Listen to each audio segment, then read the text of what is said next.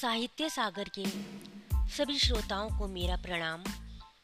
मैं ममता सेठी, स्वर महफिल 28 गीत सृजन चार की धुन पर स्वरचित गीत की प्रस्तुति।